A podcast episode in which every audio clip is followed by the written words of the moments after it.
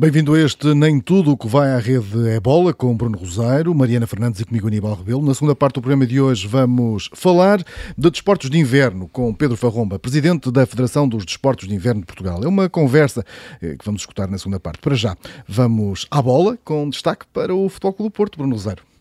Uh, eu sei que queres começar pelo Sporting. Exatamente, trocaste-me aqui um bocado as voltas. Isto, isto foi, uma, foi uma finta como aquela que, foi uma que o Sporting Braga fez, fez, fez, no, fez em Alvalade.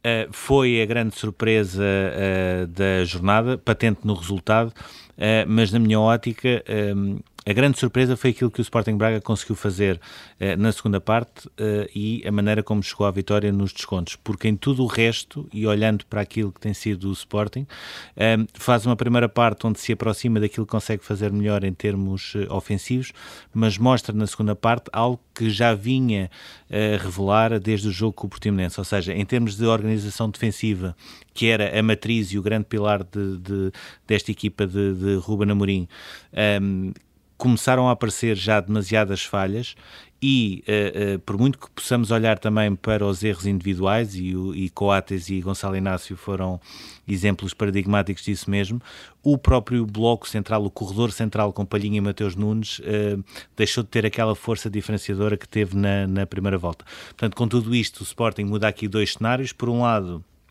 tem o Benfica já a 3 pontos, portanto estamos a falar apenas de uma derrota de diferença uh, e ao mesmo tempo já não pode jogar para o empate no Dragão daqui a três jornadas porque ficar a 6 pontos, uh, podendo até não ter vantagem e é provável que não tenha pela diferença de golos, pode ser uma diferença uh, demasiado grande até ao final do campeonato. Antes e depois deste jogo, o Benfica e o Futebol do Porto cumpriram nos seus jogos, mas a revelar também o momento que cada uma das equipas atravessa. O Benfica voltou a fazer um jogo pobre, que podia ter uma história diferente uh, se o Oroca tem convertido uh, uma grande penalidade logo após o gol de, de Darwin. Nota-se que sobra vontade naquela equipa, nota-se também que faltam rotinas neste novo 4-4-2 que sobretudo não consegue potenciar aquela que é a unidade diferenciadora do Benfica, que é a Rafa, eh, que não mais conseguiu desequilibrar até por jogar demasiado na ala. O Futebol Clube do Porto, em contrapartida, uh, mostra que, que atravessa provavelmente um dos melhores momentos uh, da era Sérgio Conceição, conseguiu uh, colocar a equipa de tal forma uh, coletivamente que os talentos individuais sobressaem um, de uma forma natural. Um, e, sobretudo, destaca-se aquilo que o Futebol Clube do Porto é capaz de fazer sem bola, ou seja, o Futebol Clube do Porto acaba este jogo com o Famalicão com mais de 20 recuperações no meio campo do adversário, o que explica também a força deste Futebol Clube do Porto e os seis pontos que tem agora de vantagem na liderança do campeonato, havendo ainda assim aqueles dois senãos no final, por um lado o cartão vermelho a Uribe, que queria tanto levar amarelo que acabou por levar um vermelho direto, eh, e o golo sofrido no final de bola parada. Mariana, nós eh, vamos agora falar um bocadinho sobre a Taça da Liga, onde não vai estar esta vedeta, o Futebol Clube Porto, não é? Sim, é verdade. E com uh, o campeonato a agitar-se aqui no topo da classificação, com estas tropeções do Sporting e do Benfica e com uh, esta consistência do Futebol Clube Porto que vai dando para, para aumentar a vantagem na liderança, as intenções movimentam-se esta semana para o primeiro troféu, 2022, para uma das primeiras decisões da época, a Taça da Liga. E é já amanhã, em Leiria, o Benfica disputa a primeira meia-final com o Boa Vista, o Sporting joga com o Santa Clara no dia a seguir, numa Final Four que, como dizias, eh, não deixa de ser um bocadinho disruptiva e menos previsível do que se lá estivessem também uh, Sporting Braga e Futebol do Porto, como seria pelo menos expectável. A final joga-se no sábado e antecipando essa enorme possibilidade de se tratar de um Benfica Sporting, pelo menos uh, se tudo correr de forma teórica, a verdade é que este jogo no Dr. Magalhães Pessoa de Leiria pode ser muito mais do que uma simples final da Taça da Liga. Para o Benfica, que já está longe do título e fora da Taça de Portugal, pode significar a conquista de um troféu e a garantia de que, pelo menos, e entre todos os obstáculos, esta não é uma, uma época completamente uh, vazia de conquistas. Para o Sporting, que atravessa esta fase mais instável, mais inconstante, a conquista da taça da Liga pode ser uh, um boost de confiança necessário para uma segunda metade de temporada consistente que permite essa nova aproximação ao Porto e a possibilidade do bicampeonato. Vamos ter futebol durante toda a semana. E agora vamos às cartas com o As, o Joker e a carta fora. Bruno lá está, Sérgio Conceição, em destaque no teu acho. Sim, muitas vezes nós passamos aqui um, um bocadinho ao lado dos uh, treinadores e da realidade nacional. Uh, verdade seja dito, o desporto é tão grande e tão com tantas modalidades que um, muitas vezes não se faz justiça. Neste caso, parece-me que é justo destacar Sérgio Conceição, uh, que é um treinador que, mesmo não estando no banco nos últimos jogos, e isso tem, acaba por ter sempre peso em, em todas as equipas, tem conseguido manter esta onda de sucesso alguns números para explicar isso mesmo. Nove vitórias seguidas em termos de jogos oficiais, 14 vitórias seguidas só nos jogos de campeonato, maior pontuação de sempre à 19 jornada, com 53 pontos. o ano em que a equipa chega mais rápido aos 50 golos no campeonato nos últimos 30 anos, quarta vez na história do clube consegue 14 ou mais vitórias seguidas no campeonato, 47 jogos seguidos sem derrotas na, no campeonato que está a 8 de igualar o registro máximo do clube e a 9 de igualar o registro máximo em Portugal que ainda uh, pertence uh, ao Benfica. E numa altura em que se assinalam os 20 anos de, da chegada de José Mourinho ao Futebol Clube do Porto, com, com todo o trajeto uh, conhecido e a sua ascensão a, a Special One, um, e também uh, recordar Vilas Boas e aquela época que fez, 2010-2011, que foi simplesmente arrasadora, uh, diria que Sérgio Conceição é de facto o, o talvez o maior expoente do Futebol Clube do Porto uh, neste século, não só por ter quebrado uh, os junto títulos, o maior junto títulos da era Pinta Costa, mas também por ter recuperado aquilo que é o ADN eh, Futebol Clube do Porto e nesta altura, neste quinto ano no comando dos Dragões, a colocar a equipa a jogar melhor do que nunca e a fazer duas coisas ao mesmo tempo que é complicado. Por um lado, potenciar jogadores que praticamente se transfiguraram, basta ver o que era e o que é hoje Luís Dias, Uribe, Otávio e Mbemba, e depois, por outro lado, conseguir potenciar jovens talentos da formação que têm um lugar de facto efetivo na equipa, como Vitinha, eh, Fábio Vieira e João Mário. Grande destaque aqui para Sérgio Conceição. Mariana, o teu vai para o futebol inglês porque temos lá um português que dizem que já tinha acabado, mas afinal continua a, a marcar e a, e a, fazer grandes golos. É, é, sempre, ele consegue sempre ter João aquela, Moutinho, aquela frase que nós gostamos sempre do uh, o anúncio do fim está sempre manifestamente exagerado para o João Moutinho. E o Wolverhampton tem estado em especial destaque na, na Premier League e aqui connosco também, e principalmente sempre a partir da figura de, de Bruno Lage, que assumiu esta evolução na continuidade do trabalho que tinha sido desenvolvido uh, por Nuno Espírito Santo nos últimos anos, mas ainda assim, nesta armada portuguesa que na última semana uh, voltou a, a, ter mais um cromo, agora conta também com Chiquinho, o avançado formado no Sporting que estava no Estoril. Uh, esta base de sucesso do Wolverhampton tem estado no meio campo, nessa dupla formada por Ruben Neves e por João Moutinho. Marcaram os dois este fim de semana na vitória do Wolves frente ao Brentford, a quarta consecutiva, uh, que continua a manter a equipa bem dentro do top 10 da classificação. E destacamos até mais o Moutinho, então, porque para além daquele golo extraordinário de Trivela que marcou, também fez a assistência para o Ruben Neves e voltou a ser crucial, tal como como já tinha sido uh, em Old Trafford contra o Manchester United, onde também marcou o gol da vitória. Aos 35 anos, e embora ele nunca tenha vivido períodos realmente apagados uh, durante a carreira, parece estar a atravessar um dos melhores momentos uh, no que toca à forma, ou pelo menos à consistência. Consegue compensar o que já falta, obviamente, a nível físico e de velocidade, com a inteligência que tem para, para ocupar espaços. E ultimamente até tem tido este condão do golo e do gol decisivo, aqui contra o Brentford e também contra o Manchester United. É uma peça imprescindível para Bruno Lage e é por isso também continua a ser imprescindível uh, para Fernando Santos, como sabemos, na seleção nacional, que vai continuar sem uh, abdicar dele nos próximos tempos. Fernando Santos vai tirando apontamentos. Vamos ao Joker. Vamos, Mariana, falar uh, de futsal. vais dar aqui o teu destaque a Pani Varela, ele que esteve aqui connosco na semana passada. Sim, falou aqui connosco na semana passada e explicou desde logo que a ideia da seleção nacional e dele próprio para este europeu que está a decorrer era voltar a escalar a montanha sem recordar que já esteve no topo, ou seja, procurar conquistar o troféu sem deixar que essa nova caminhada uh, fosse afetada pelas anteriores que já tiveram sucesso e um sucesso recente. Por agora é exatamente isso uh, que tanto a seleção como o próprio Pani têm estado a fazer. Depois de um primeiro jogo em que Portugal até começou a perder e conseguiu dar a volta para vencer a Sérvia, com o Pani Varela a fazer desde logo o gol do empate, a seleção goleou uh, os Países Baixos com mais dois golos de Pani e está agora a um passo e a um ponto dos quartos de final do Europeu. E numa semana em que foi eleito o segundo melhor jogador do mundo, ficando apenas atrás do Ferrão do Barcelona, numa eleição do Futsal Planet, em que Portugal, Sporting e Benfica, todos juntos, uh, amealharam sete prémios.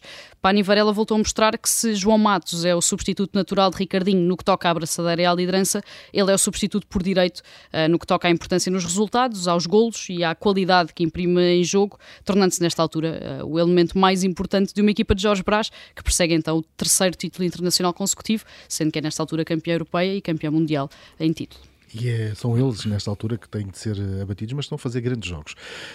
E agora, Bruno, uh, vamos falar de basquete, vamos falar uh, do Sporting e vamos falar aqui do, do Travant Williams, em destaque neste teu joker. Sim, em destaque porque uh, quem acompanhou esta Final Four da Taça Hugo dos Santos em Sines viu o Travant fazer uma primeira parte, provavelmente a pior primeira parte sempre desde que está no Sporting, não conseguiu sequer marcar um lançamento com o Futebol do Porto, Uh, aparece na segunda parte e sobretudo nos momentos decisivos para ganhar também a luta das tabelas e ele foi o jogador de Sporting com mais ressaltos uh, e ajudar o MVP do jogo que foi o, o Mika Downs uh, a garantir um lugar na final e portanto foi a segunda o terceiro jogo entre Sporting e Futebol Clube do Porto, a primeira vitória do Sporting esta temporada, e depois na final com o Benfica mais uma vez apareceu Travante Williams, foi o Mika Downs novamente a conseguir aproximar o resultado, o Benfica chegou a ter 14 pontos de, de vantagem uh, no segundo período, uh, e o Travante aparece uh, novamente com, com lançamentos exteriores e com, com uma influência na equipa que voltou a fazer a diferença naquele que foi já o nono derby seguido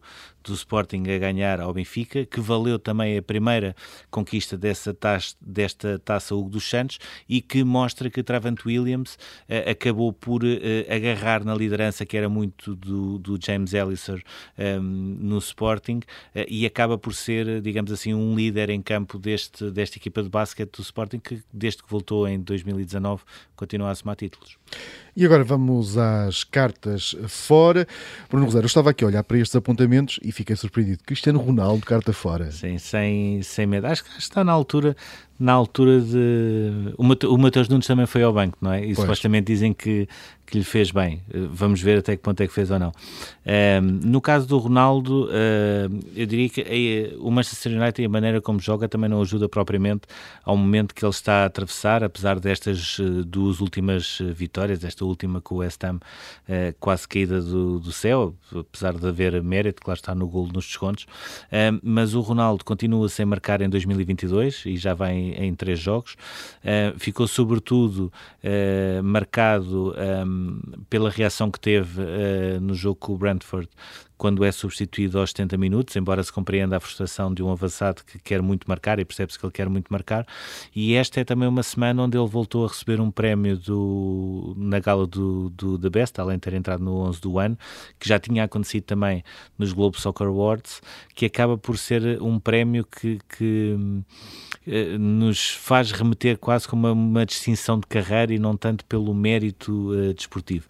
Um, ele está uh, à beira de fazer uh, 37 anos, diz que continua muito motivado e quer fazer mais uh, 4 ou 5 épocas.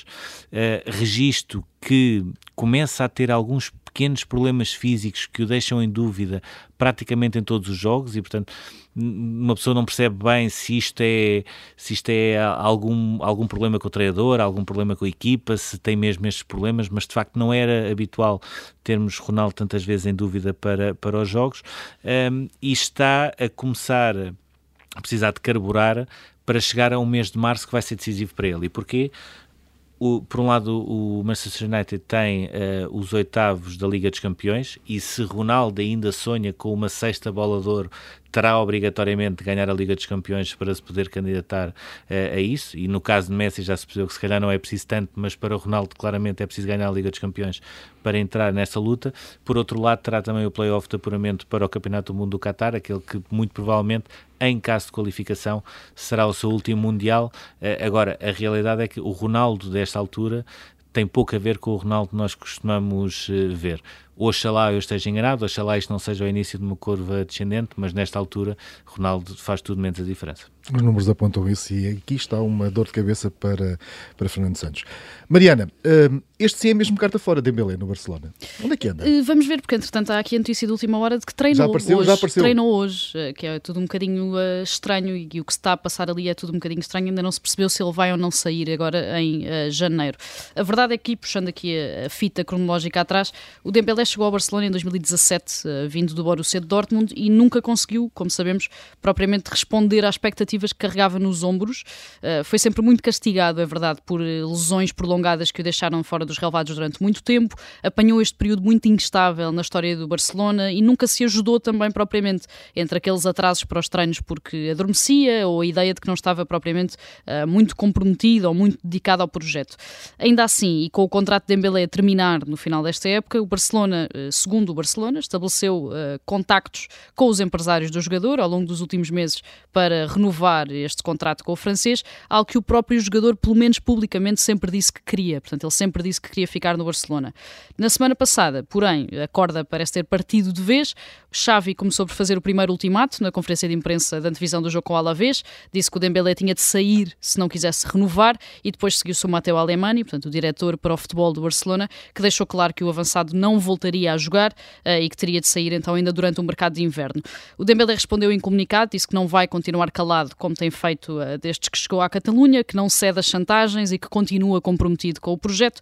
Certo é que não foi mesmo convocado para esse jogo de sábado com o Alavés, alegou entretanto uma gastroenterite para não estar presente num treino, mas já treinou hoje, como dizíamos há pouco, e o Barcelona tem este problema bicudo uh, para resolver a poucos dias do final do mercado, numa altura em que se percebe que de facto dentro daquele clube ninguém está em harmonia, porque já temos o Frankie de Jong no final de um jogo a contrariar por completo aquilo que o Juan Laporta tinha dito contra, uh, depois do jogo com o Real Madrid, em que tinha dito que de facto tinham perdido, mas que era preciso estar orgulhoso, e veio o Frankie de Jong, que é um, um jovem jogador que tem poucos anos de clube, dizer que o ADN do Barcelona não pode ser de estar orgulhoso depois de perder contra o Real Madrid.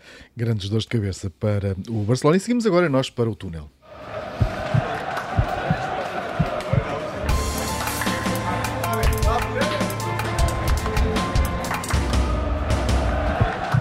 Bruno, Hoje, finalmente, há a Assembleia Geral do Sporting, aquela que foi adiada. Não, do Benfica. Do, do Benfica, desculpa. Do, do Sporting do é a seguir. Já falamos sobre o Sporting. Agora estou com a cabeça Sim. no Sporting, mas a, SAD, a Assembleia Geral da SAD do, do, Benfica, que esteve adiada, vai, vai ser retomada hoje.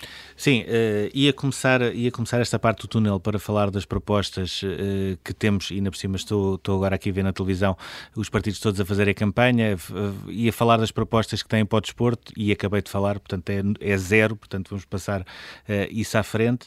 Um, o desporto em Portugal só conta de 4 em 4 anos, portanto, durante 4 anos só, só interessa para quando a coisa para tirar corre selfies mal. e aquelas coisas, não é? De 4 em 4 anos interessa porque ganhamos medalhas e somos os maiores do mundo e, portanto, é uh, e depois perguntamos porque é que os outros vão evoluindo e nós não. Em relação à, SAD, à Assembleia Geral da SAD do Benfica, vai ser retomada uh, hoje, foi suspensa no, no, dia 6 de janeiro um, e nesta altura aquilo que se perspectiva é um de dois cenários, sendo que há um que me parece mais plausível. José António dos Santos, por ter mais de 10% da, do capital social da SAD de, do Benfica, exigiu a entrada de um administrador, mesmo que não executivo, e indicou o nome de Pires de Andrade, que era o, o presidente da mesa da Assembleia Geral do clube depois da saída de Rui Pereira, e é alguém muito ligado a Luís Filipe Vieira, até em termos de vida empresarial uh, extra-Benfica.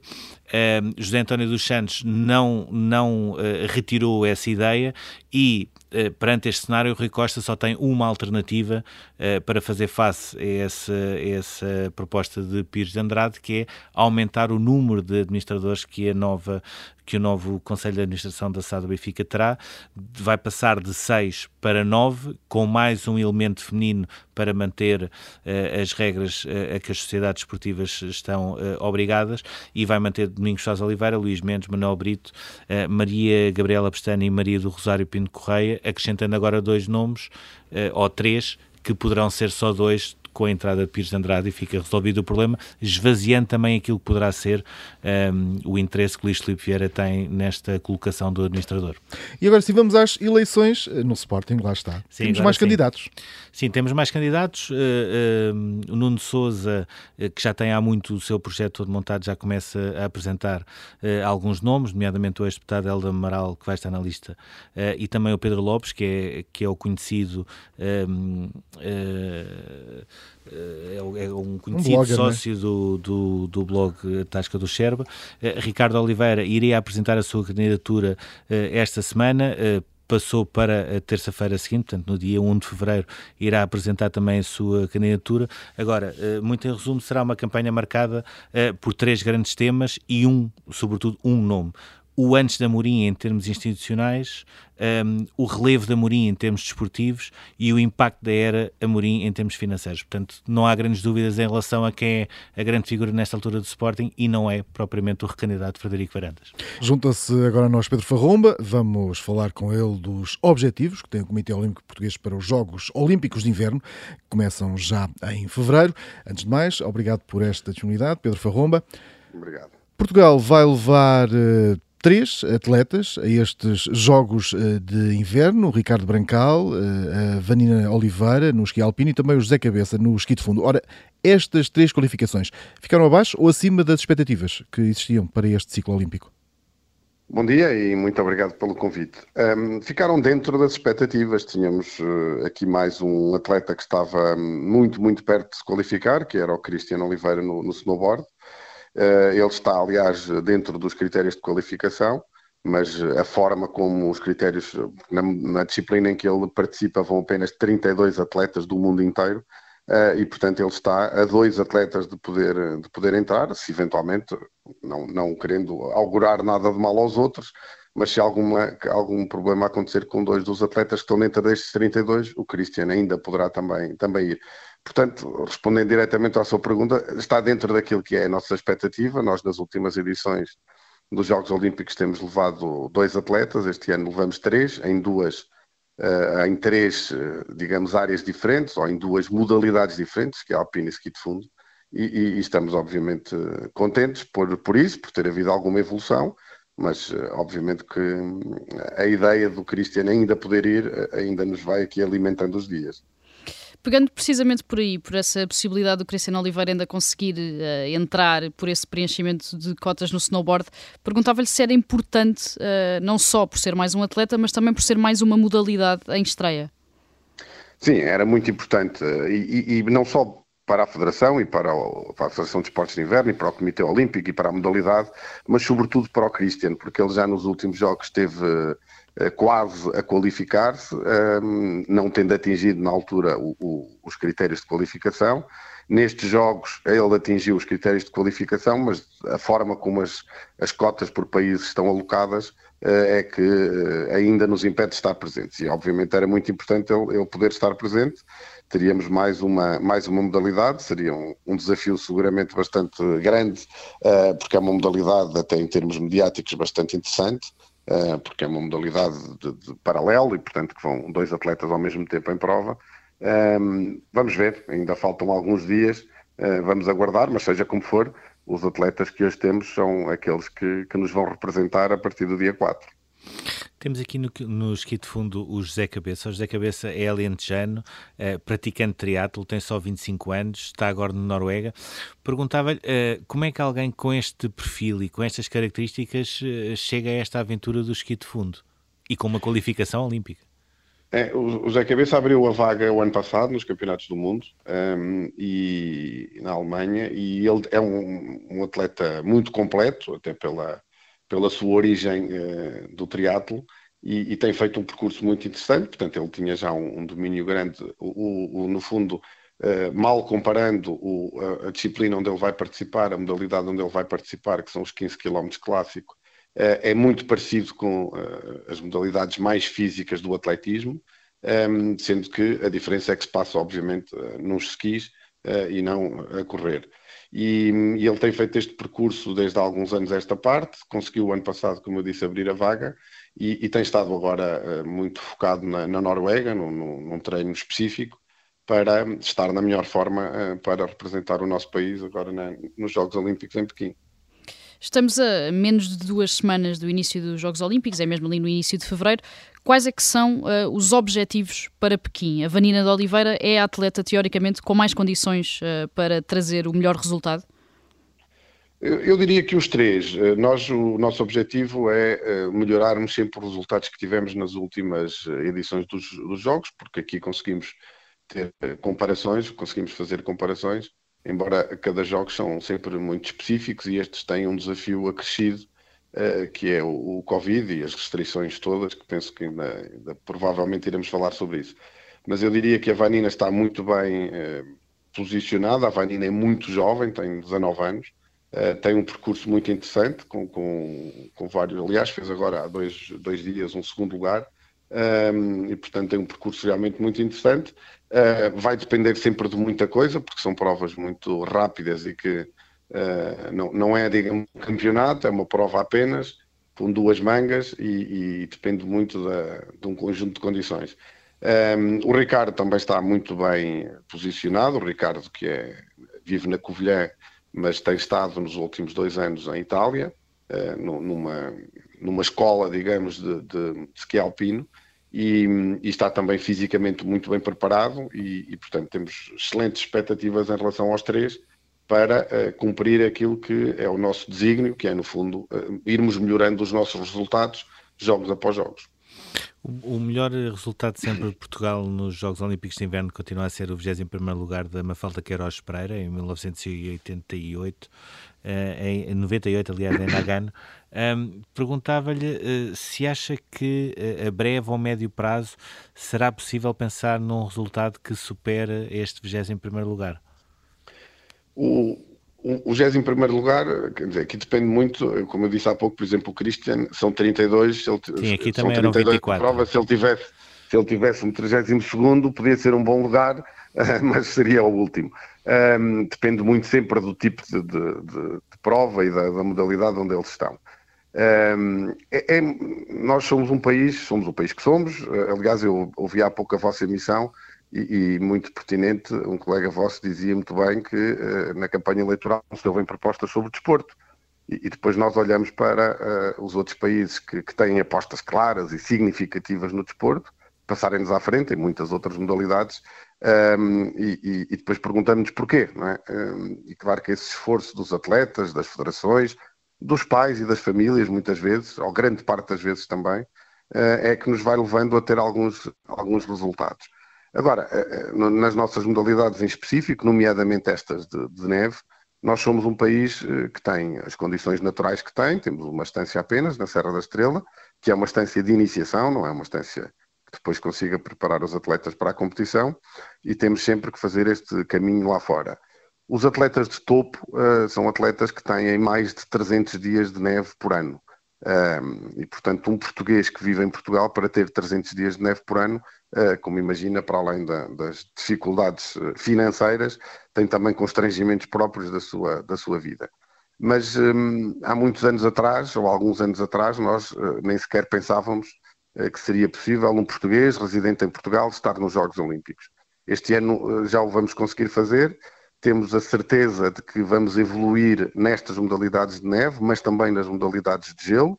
Um, nós abrimos, a Federação de Esportes de Inverno abriu há, em dezembro uma, uma pista de, de, gelo na Serra da Estrela. Uh, tem a ambição também de ter um, um, outro projeto de maior dimensão para a construção de uma pista olímpica. E, portanto, este caminho é um caminho que se vai fazendo com, com pequenos passos uh, assertivos, com muito cuidado, um, mas sempre com os olhos postos na melhoria dos resultados, que é isso que, que ambicionamos. Eh, pegando precisamente uh, por aí, uh, claro que Portugal tem esta limitação, digamos assim, no caso dos desportos de inverno, que se prende muito com o clima.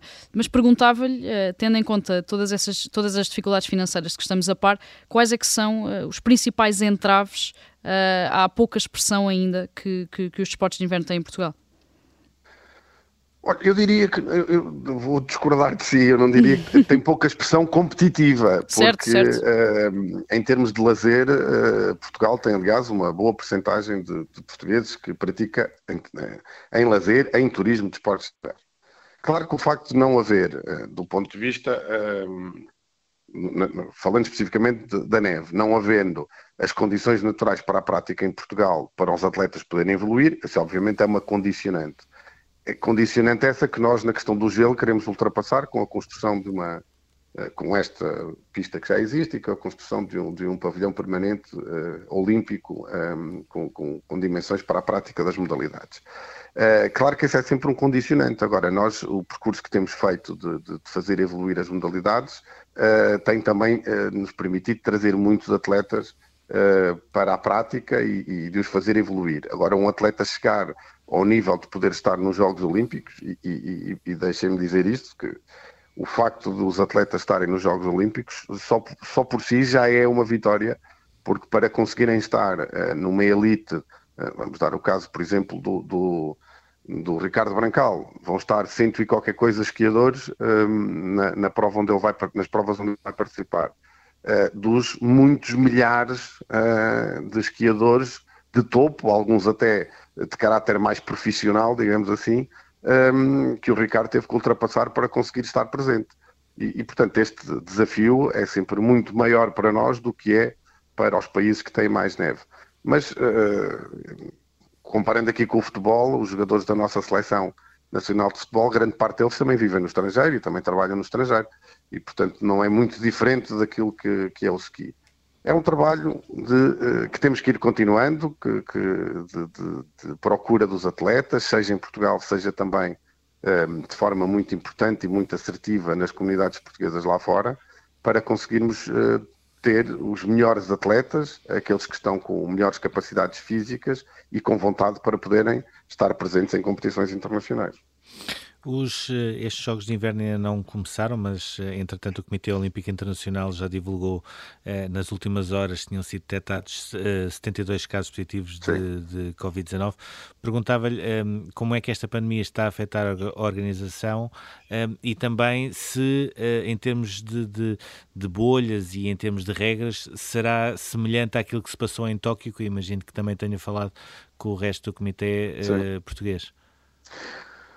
Olha, eu diria que esse se calhar vai ser o maior desafio de todos. Nós hum, temos tido desde, desde logo, porque nós no, no, normalmente nos Jogos Olímpicos visitamos as instalações antes dos Jogos para perceber em termos de instalações desportivas e de alojamento. Um, tudo isso nestes Jogos foi feito online, portanto não, não fisicamente ainda nenhum de nós esteve uh, no, na China. Um, mas temos estado a acompanhar com o comitê organizador Uh, as regras são bastante mais exigentes do que as regras que foram em Tóquio.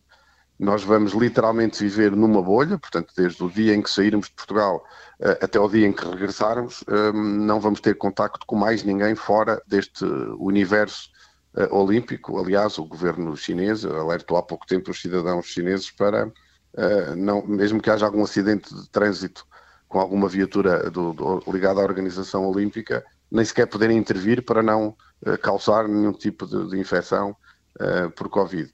E, portanto, esse vai ser o grande desafio. Nós só vamos poder deslocar-nos entre a aldeia olímpica e os locais de treino e os locais de competição, uh, e depois o regresso ao, ao aeroporto. É uma luta constante para que os nossos atletas estejam fisicamente preparados, porque eles não podem parar de treinar, mas para que tenham o máximo de cuidado também para, para não se exporem, a, os atletas e os outros membros da comitiva, para não se exporem à possibilidade de, de, estarem, de serem contagiados. Uh, depois há um conjunto de restrições que se prendem com uh, informações que nós temos que dar todos os dias, desde há mais de uma semana atrás, uh, para o comitê organizador. Vários testes Covid, aliás, nós a partir do momento em que entrarmos na China vamos fazer testes Covid todos os dias um, e, portanto, vai ser realmente um grande, um grande desafio pela positiva, eu diria que tem o, o, facto de nos focarmos um bocadinho mais, pela negativa, tem, por exemplo, o facto de não haver público nas competições, uh, o que é sempre algo desolador. Não? É?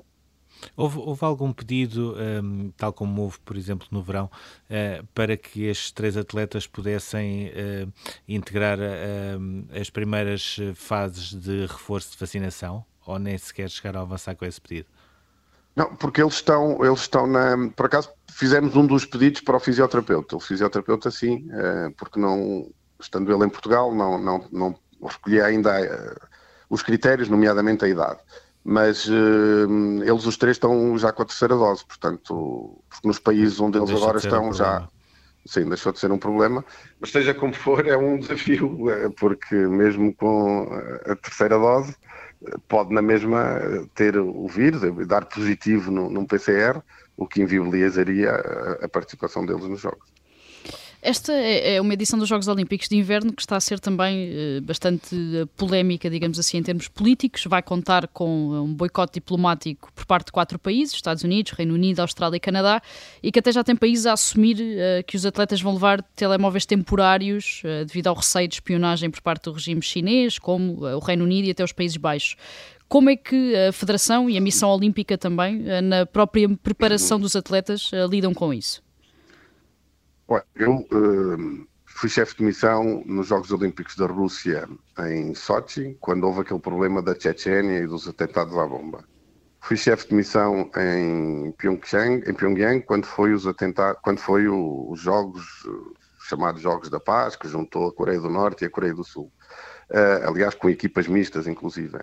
Eh, e, portanto, estes vão ser mais uns jogos, eu diria, envolvidos também em questões acessórias ao desporto, em questões políticas, eh, que, do nosso ponto de vista, eh, nada impedem da nossa participação.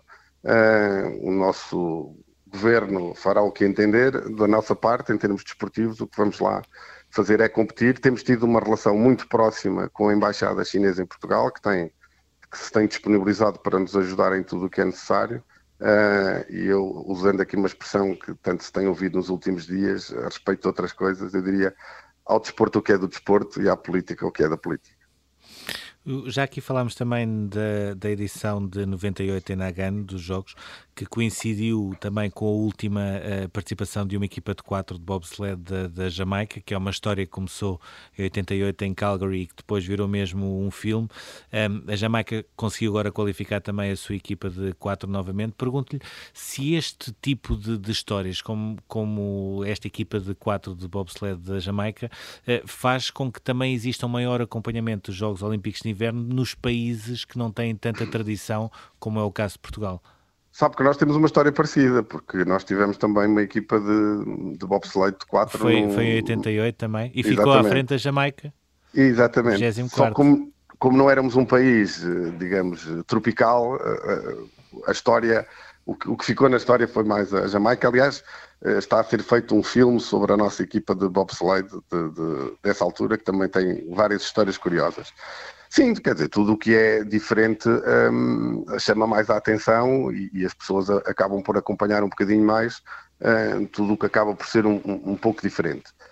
Um, nós não nos vemos como um país, eh, digamos, exótico desse ponto de vista, vemos-nos como um país que, que, que, está na Europa e que tem ambições de poder fazer crescer as modalidades, tem atletas que, que ah, já venceram várias provas em, no estrangeiro e, tem feito, como eu disse há pouco, a Vanina, que fez um segundo lugar neste fim de semana. Uh, portanto, vemos-nos, obviamente, como um país que tem interesse em evoluir na modalidade, não apenas no sentido exótico, uh, se me permitem a expressão, da participação de países como o Tonga, que já, já, participou também em Jogos Olímpicos de Inverno e de Verão com o mesmo atleta. Um, ehm, mas o, o nosso objetivo é muito focado. Nós eh, queremos desenvolver as modalidades de inverno, neve e gelo em Portugal. E, portanto, é para isso que nós lá vamos. Claro que toda a visibilidade dos, da participação portuguesa é sempre importante, porque nos ajuda a divulgar aquilo que nós vamos fazendo ao longo dos anos. Muito obrigado, Pedro Farromba. Termina por obrigado, hoje este Nem Tudo o que vai à rede é bola. Daqui a pouco em observador.pt já pode ouvir este programa em podcast. Até já.